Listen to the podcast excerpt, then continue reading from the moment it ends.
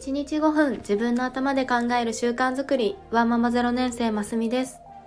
この番組では共働きアラサー会社員のキャリア形成をメインに読書から得た知見や日々の学びをアウトプットしています、えー、毎日配信していますのでよかったらフォローをお願いします、えー、今日は2月の22日。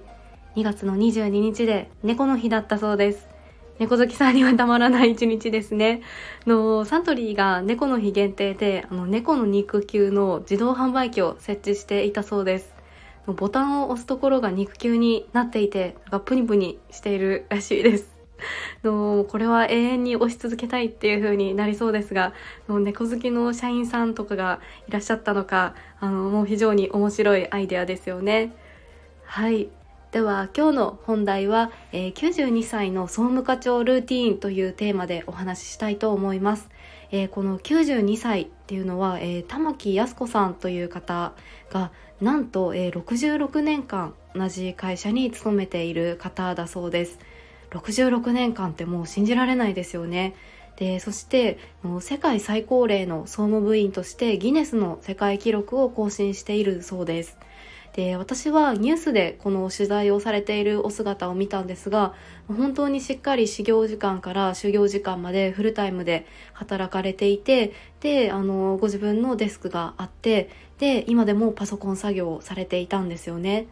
で会社のメンバーからも100歳まで働いてくださいっていうふうに言われていてで自他ともにそのつもりだそうです。もう人生100年時代なんていうふうに言われますが、100歳まで現役で働こうというふうにしている方が、もう今いるっていうのは、ちょっとこうもう時代の先を言っていますよね。で今回は2022年昨年の5月に出版された92歳総務課長の教えという本を読んでこのもうこの方はもうあらゆる仕事術を体験されている方だなっていうふうに思ったんですが、まあ、そもそもなんでそんなに健康に働き続けられるんだっけっていうところでこの玉木さんのルーティンを5つご紹介したいと思います。はい。で、1つ目はまず食事。で食事に関しては、えー、玉木さんは3歳下の妹さんと2人暮らしでで自分が働いて稼ぐ代わりに妹さんが家事を担当していらっしゃるそうです。で、えー、1日3食のメニューは朝はトーストで3種のフルーツで牛乳野菜ジュース。で昼は週2くらいは妹さんが作ったお弁当でそれ以外はコンビニで、まあ、量は少なめのお弁当。で夜は和食で魚系が多いということでした。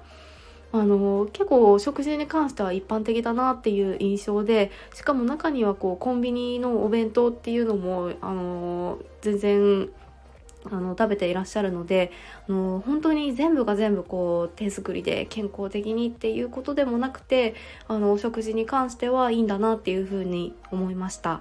はい、で2つ目は、えー、毎朝30分のヨガだそうです。でこれがヨガっていうのがなんと50年ほど毎朝ヨガを続けていらっしゃるそうです。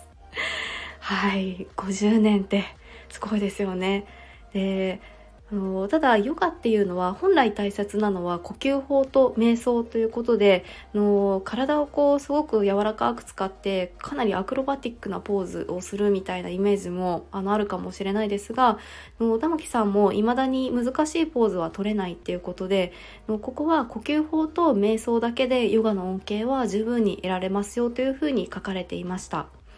でこの呼吸はもう全身を動かすエネルギーの元になるのでこれをすることで元気も出てくるそうです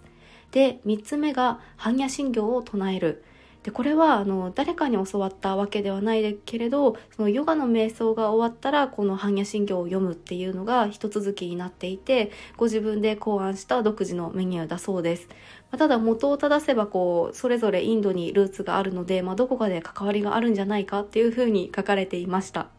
はい。でこれも声をこうゆっくり出すことで呼吸も大きくなって体の隅々までエネルギーが満ち溢れるそうです。でも今では一度習慣になるとやらないと気持ち悪くなるっていうことでもうまさに習慣化があのできているっていうことですよね。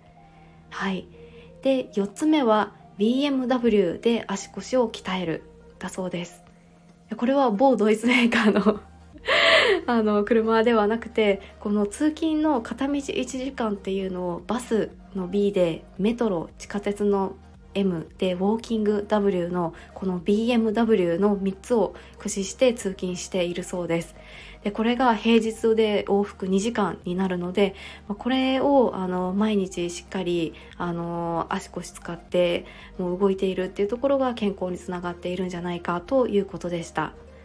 はい。でこれただ片道1時間といえど92歳でこれをあの毎日されているっていうところは驚きですよね。はい、で最後の5つ目が俳句短歌で脳活性化だそうです。で、まあ、あの今までの中の全てがあの刺激があって脳の活性化につながっているっていうふうに書かれていましたがそれに加えてこの脳の刺激でいくとこの俳句と短歌っていうのも影響しているんじゃないかということでした。でこの俳句と短歌はもう本質は不要な言葉を削ることなのでそれができなければ五七五とか五七五七七っていうその定型文に情報量の多い情景を収めることはできないということでこの不要な言葉を削って本質的な言葉を残すっていうこのスキルは日常の業務にも生かされているということでした。はいでまあなんかなかなかこう自分の生活に活かせるかっていうと、まあ、俳句とか短歌をこうたしなむっていうのはちょっとまだまだ難しいなっていうところもあるんですがこれ最近私ツイッターをまたあのこの音声配信を始めたことで一緒にスタートをしてみたんですよね。でもこのツイッターもこの140字にこう文章を整えるっていう意味ではその不要な言葉を削ってこの本質的な言葉を残すっていうところの本質は同じなんじゃないかなと思って、まあ、その発信を続けることも一つこのルーティンと同じ効果が得られるのではないかなと思いました。はい。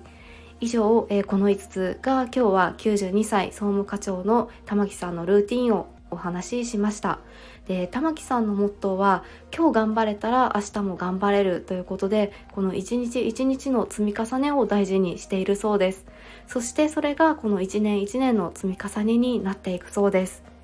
本当にこのルーティンっていうのも一つ一つはあの、まあ、何気ないことかもしれないですがこれを50年60年と続けてこられたのだなと思うと本当に継続の力の大きさを感じますよね。はい。それでは、えー、本日のお話が何かあの気づきになったと思っていただけたらいいねボタンやフォローしていただけると嬉しいです、えー、今日もお聴きくださり本当にありがとうございました。それではまた明日の放送でお会いしましょう。Thank you.